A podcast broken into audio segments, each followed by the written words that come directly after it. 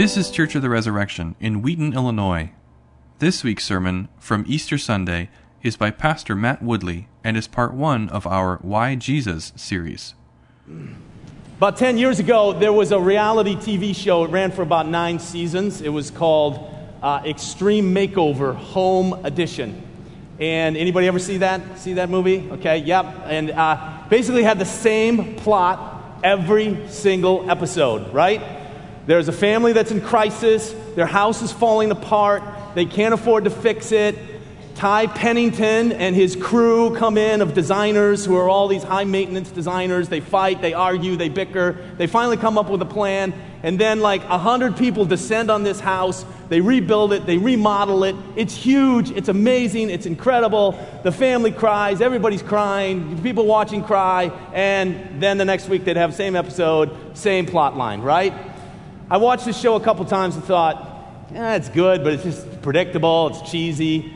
Until this crew came basically to my hometown where I was living. I was living on Long Island at the time, a town called Setauket, New York. And down the road, there's a little town called St. James, New York. And in that town, there was a Long Island cop named John Vitale. He was a young cop. He lived there with his wife, Anne Marie, and his three young boys. Really sad story. We heard about this story. John, uh, Anne Marie got really sick, had a rare disease. She died at the age of 29, leaving John behind with three boys in this tiny two bedroom house. Just incredible debt because he spent all his money on, on medical bills. And the show adopted him.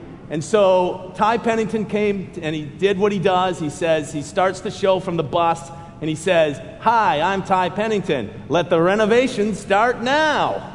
And then they would go into the show and they descended on this house and they rebuilt it into this amazing house. And then you got an update that John had eventually remarried, had another child, and they're living in this palace. And it was an amazing story. And all of a sudden, I really liked this show. And finally, when I was watching this show, it hit me, you know, I like this show for another reason. I like this show because you know what? This is the story of Jesus. This is what Jesus does, but not to houses. He does this to people, He does this to humanity. Jesus does this. He is the renovator of human lives and human souls. So if you're coming here today and you're wondering, what, why are people so excited? Why are people singing so loud? Eventually, Stewart, our bishop, you're going to see him dance at some point. You'll wonder, why is that man dancing? Okay? Why are people so excited? Well, it's because of this message of the Bible, this message found in Jesus and in his life and his death and his resurrection, that Jesus Christ is the one that can renovate our lives from the inside out and give us hope and give us a new life. There's another verse in the Bible that actually really simplifies this and puts it all into one tiny little sentence. It's written by a man named Paul who had an encounter with Jesus, who experienced this renovation himself. And, and he put it this way He said, If anyone is in Christ, he is a new creation. It's like a whole new creation started. You know, think of the creation of the world. A whole new creation has started in this person's life. The old has passed away, and the new has come. Christ brings a new creation, Christ brings a renovation. That's what we proclaim today. That's the message of the Bible, that's the message of Jesus, that's the message the church proclaims, that's the message of Christianity. And in the story that you saw acted out, which is, was word for word from the Bible, the fourth book in the New Testament, the Gospel of John, um, Joseph and Bethany just, they recited it word for word. That's a story from the Gospel of John, chapter 20. And I want to just take a few minutes and walk through this story because what happens in this story is that this woman named Mary, played by Bethany, becomes like a prototype. She becomes like a template. She becomes like a plot line for what is going to happen throughout history, millions and millions and millions of time, as people over the ages from all cultures and nations and races and languages encounter Jesus and find their lives have been re- renovated by him.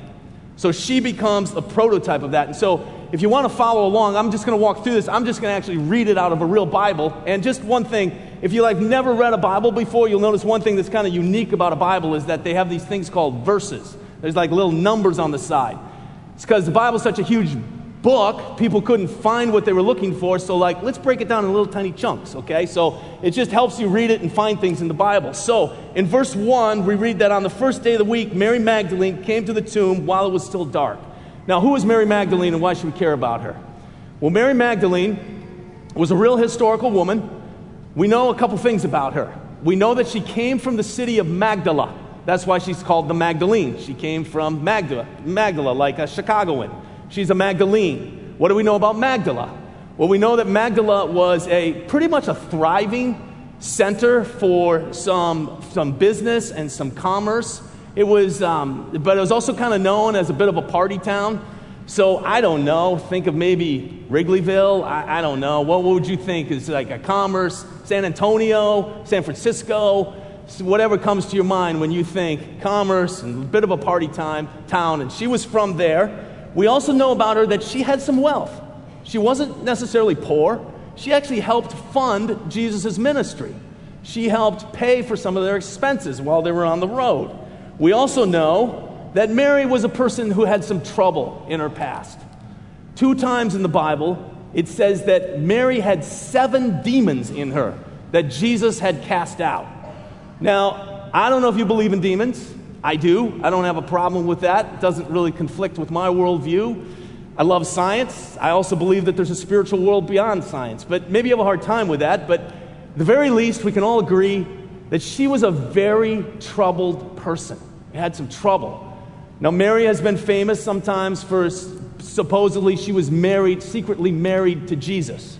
There is absolutely not a shred of historical evidence for that. Absolutely not. There was actually a re- a Harvard researcher that came out a couple years ago said she'd found a new document, prove this. Well, actually, it was a forgery. And so all of these things have been debunked. But anyway, we know that Mary, so this is what she's like. She's competent, she knows how to make money, she's a success, successful person, but she also has some brokenness in her life. So she comes to the tomb after Jesus has died. They've buried him, they put him in this tomb, and she comes there and she comes there not because she's thinking he's going to be resurrected from the dead. Actually, none of the followers of Jesus believe that. She's coming to pay respect for the dead. So she shows up, and somebody's taken the body. And so she freaks out. It's like, not only did they crucify this guy, but now somebody's taken his body. How low can you get? So she runs as fast as she can to her friends, Peter and a guy named John. So she comes to them and she tells them, like you heard from Bethany said, they've taken my Lord. I don't know where they take him. She's breathless. She's panicking. And they're like, what? You got to be kidding me. And so the text tells us in verses 3 and 4, they start running to the tomb. Peter and Jan, or John, Peter and John, they're running and they're neck and neck. It's close to the finish line. And John wins by a nose, comes in first. Thank you so much. Yeah, thanks. Thank you. In case you've never seen Chariots of Fire, you need to see the movie. That's from Chariots of Fire. So, uh, um, seriously, that was a little drama there. But it does say this in the text it says, Both of them are running, but the other disciple outran Peter and reached the tomb first. Now, why put that in there? Why put that detail in there? Well, I think because it's an eyewitness account. This is what happened. These people aren't making up a myth. They're not just throwing a story together. This is what happened. We were racing. We're two friends. We're racing. We're running. I was a little faster than Peter, but I got there first. But this is a detail because it really happened. So they kind of go in and they kind of snoop around and they see like the linen that Jesus was wrapped in it's like kind of folded up neat, like somebody stayed at a, uh, a guest house and they've folded their, their laundry, you know? And they're like, I don't know, what's going on? Peter, I don't know. John, I don't know, what's going on? It says they believed. We're not sure what they believed because they didn't believe in the resurrection yet. And so, verse 10, the disciples went back to their homes. I don't know. And Mary's still there. She sticks around. She's weeping. She, imagine this this woman whose life was so troubled, whose life was, was so broken. And Jesus has put her life back together. And now he's dead, and they've stolen his body. She's a mess. So she's weeping. She continues weeping. And then she turns around and she sees Jesus at one point. She thinks it's the gardener. And the gardeners were like the lowest people of that society. So he thinks, and she's confusing Jesus with him. And Jesus says to her, I love this. It's so tender. Such a tender word. Here's Jesus, whom Christians believe is God in human flesh. How is he going to respond to this woman who's weeping, whose life is broken, whose life, whose dreams have shattered? He says, Woman, why are you weeping? Whom are you seeking? It's so tender. Here's a God who shows up in human flesh, and he cares about our tears. Know, there's a woman writer named Mary Karr. She's a poet, she's a memoirist, she's a novelist. She said once in an interview, she said some really wise words. She said, I don't think any of us get off this planet without suffering enormously. And one of the chief ways we suffer is by loving people who are going to disappoint us and break our hearts. We are all heartbroken, she said. It's the human condition. We are all heartbroken. At some point, in some way, all of us will journey through life and have heartbreaks, have things that hurt us. How does God respond to this? He responds with tenderness. He responds with noticing our tears. And then in verse 16, there's this note of recognition. verse 16, Jesus turns and says, Mary. It's one word, just calls her name, and everything is changed. Have you ever been in a place where maybe you were lost, maybe you were disoriented, maybe you're confused, you didn't know anybody, and then somebody you knew called your name? I remember when I was about 11 years old, I was at a University of Minnesota football game, college football game. I was with my dad, and somehow I got separated from my dad. And so all of a sudden, I'm like in this sea of 60,000 people, you know, 11 years old. I'm like scared. There's all these old ladies reaching out to me. Are you lost, Sonny? Are you lost? They were probably about 35, but, you know, I was 11 at the time. So, so, and I'm like scared and I'm petrified. And all of a sudden I hear, Matt! Look over. It's my dad. Huh. I'm not lost anymore. That one word, when it's your name, it changes everything. This passage, I said Mary is like a, she's like a prototype. That's what God wants to do with you. Wants to call your name, your name, call you by name. That's how personal the God of the Bible is. So, notice how this story ends. Verse 18 Mary Magdalene this broken woman from Magdala, she went and announced to Jesus' disciples, I have seen the Lord, and that he had said these things to her. As one of my friends has said, she becomes the apostle of the good news to the apostles. She becomes the first witness to the greatest news in the world that Jesus Christ has defeated death and conquered it and can bring renovation to you and to me. Now, notice, well, let me ask this question why Mary? Why pick Mary? I mean, she's ordinary, she's not spectacular, she's got some good things going in her life, but why Mary? Because God always operates by grace, not by our works. It's not our works that climb a ladder to God, it's His grace and love that climbs down to us and seeks us out. And Mary is a prime example of that. The first one to witness the resurrection. The gospel writers want us to know that. So notice how Jesus works. He kind of comes, sort of doesn't bypass, but he could have chosen rich people. He could have chosen powerful people.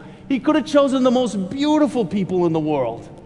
It's not that he doesn't want to choose them, but notice how he just kind of points like a, the point of a spear, the tip of the spear, right at Mary. This one ordinary, troubled, weeping, successful, mixed up woman. He comes for her. Now, once this good news starts to spread, the good news of the resurrection, it will begin to transform society.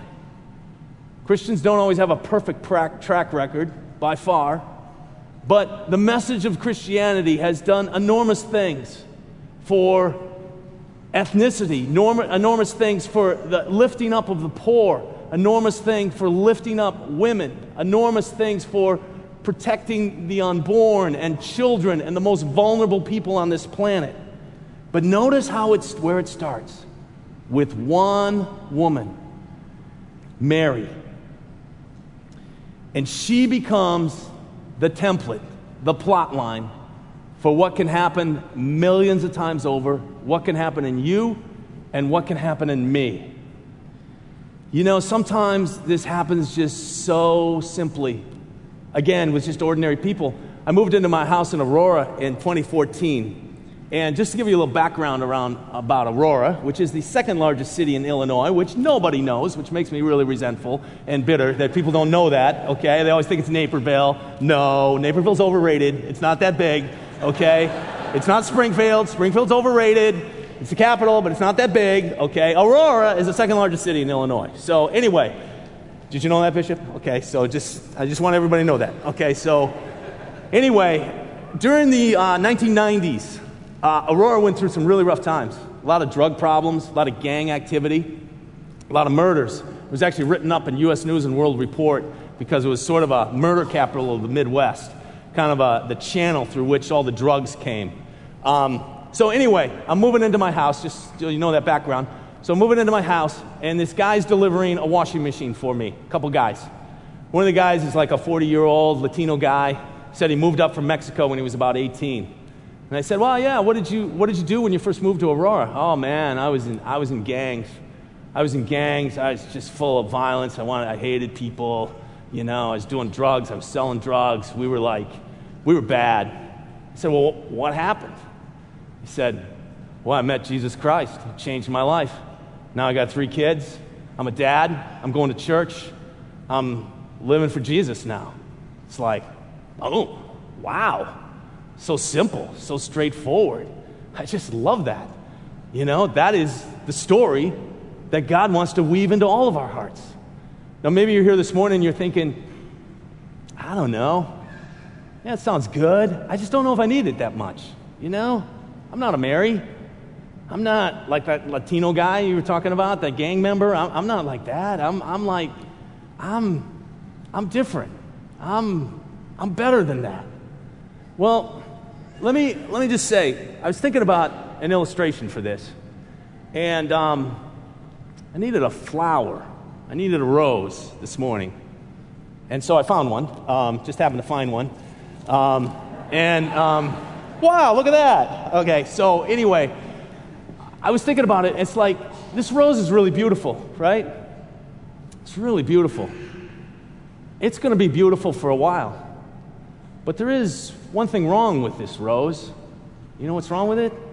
It's not alive, it's got no life flowing into it. To be a Christian is to be attached to the vine. Actually, Jesus said this to be attached to the vine, Jesus Himself, and to have His life flowing into you day by day. So you think Christianity is just coming to church or just trying harder to be a good person. Yeah, that's part of it. But more than anything, it's to have the life of Jesus flowing in you. That's what it means to be a Christian. Every day I wake up, my fundamental decision is Lord Jesus, I want your life to be flowing in me today. Because there's a lot of stuff I can't do by myself, like loving people, like forgiving people, like, like living passionately, like, like getting my priorities straight. I need your life in me today. That's the message of the gospel. God takes broken people, which is all of us, every one of us. No one's better, no one's worse. And He remakes us. He takes proud people, people that are arrogant and egotistical, and He makes them humble. He takes petty, self righteous people and He expands them with compassion. He takes bored people, people whose dreams have come true. They've done everything they wanted to in life. They've had everything handed to them. Everything's gone right, but they still haven't found what they're looking for. And he makes them dream Jesus dreams, dreams for the kingdom of God. Takes people curved in on themselves, selfish, and turns them out to the world around them. He takes people hooked by addictions, by alcohol or by greed or by drugs or by hate or by bitterness, and he frees them. That's the message of the gospel. How do you start? Well, let me just say this may sound ridiculously simple, but it is really this simple how you start. You ask. You ask. If Jesus really is alive, if he's really resurrected from the dead, that means he's alive. And that means you can talk to him, like we've been doing in this church service. You can talk to him. And if you can talk to him, you can say something like this. You could just say, Lord Jesus, I don't know if you're real, but if you are, would you show me that you're real? Or you could say, Lord Jesus, I'm close. I kind of believe. Lord Jesus, would you, I want I've been like that rose, disconnected. I want to be connected. I want your life flowing in me, not just till the end of this service, but for the rest of my life. I don't know what that means, but I'll figure it out, Lord, with you. May your life flow into me. It really can be that simple, a place to start. And you can do that today. You know, I said um, this is sort of a prototype, it's a template. So I wanted to ask my buddy Jackson Makowski, who uh, reaffirmed his baptismal vows in the first service. Uh, I got to know Jackson through Alpha, which is a program, a 10 week course to explore Christianity. And um, so, and Jackson, we asked him to share his, his uh, little bit of slice of his life for four or five minutes. And please share it again in this service, Jackson. Thanks.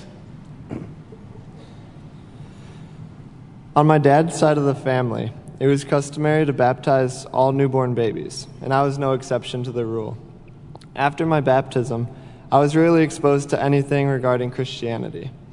Neither of my parents owned a Bible, and I don't remember praying a single time, besides prayers with my grandparents for Thanksgiving and Christmas. I always believed in God, but I didn't know anything about Him. And I also claimed I could live my life without His help, and I was never interested in learning anymore. Now I'm in my sophomore year of college, and I also work part time at a high end uh, luxury hotel in Geneva. Surprisingly, it was my work there that started to awaken my heart to Christ. I saw so much unhappiness at the hotel husbands cheating on wives, wives cheating on their husbands, greed, hostility, and just an overall sense of loneliness. This made me question what kind of person I was going to end up being. I remember thinking to myself, there's got to be more to life than this, and is life generally this unhappy? I had a long talk with one of my best friends about what I was asking myself and what I saw on a daily basis. I've always looked up to and admired his family's Christian values ever since I became close to them, and I now contemplated what it meant to be a Christian. After a long talk about some Christian beliefs, some doubts I had, and questions about believing in Jesus, we agreed to read the Gospel of John together. In the next couple of months, I saw the Lord speaking to me on so many levels. Every week, any problem in my life or any question I had was perfectly answered in Scripture. I was beginning to realize that God was speaking to me directly. I found peace and comfort in Jesus' words and actions as they seemed to speak right into situations I was going through and questions I asked myself. I also had countless interactions with friends in which God miraculously spoke to me and even through me. It was like nothing I had experienced before, and I could feel the Holy Spirit working through me. I was absolutely amazed at what was happening in my life on so many levels. I decided to follow Jesus and accept him as my Savior in a prayer one night. At the following service here at Church of the Resurrection, I felt the Holy Spirit enter me, and I was instantly filled with tears of joy and happiness. This last January, I started the Alpha course, and it helped me to grow and understand Christ on a deeper level. Throughout the Alpha course, to be able to discuss openly what following Jesus looked like and grow over the weeks was an experience I'll never forget. My life has continued to change since following Jesus. It's the best decision I'll ever make. I look back every day at how easy the Lord made it for me to witness His love, and I pray that others who don't know Him can be moved in the same way that I was. Thank you.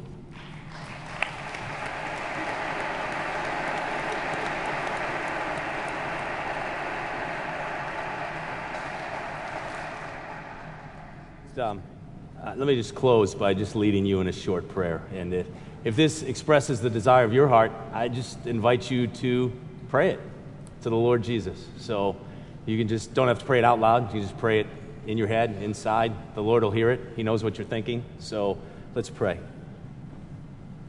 Lord Jesus, if you are there, we pray that you would give us signs along the way people in our lives. Maybe there's somebody even here already that's in our life that's, that's trying to tell us. Lord, I just pray that if somebody's ready to ask, that they would just say, Lord Jesus, I want your, I want to be connected to you. I want to be, uh, turn away from living by myself, for myself, in myself. And I want to be connected to you and have your life living in me. In Jesus' name, amen. Thanks for listening. Our vision at Church of the Resurrection is to equip everyone for transformation. As part of that vision, we love to share dynamic teaching, original music, and stories of transformation. For more of what you heard today, check out the rest of our podcast. To learn more about our ministry, visit churchres.org.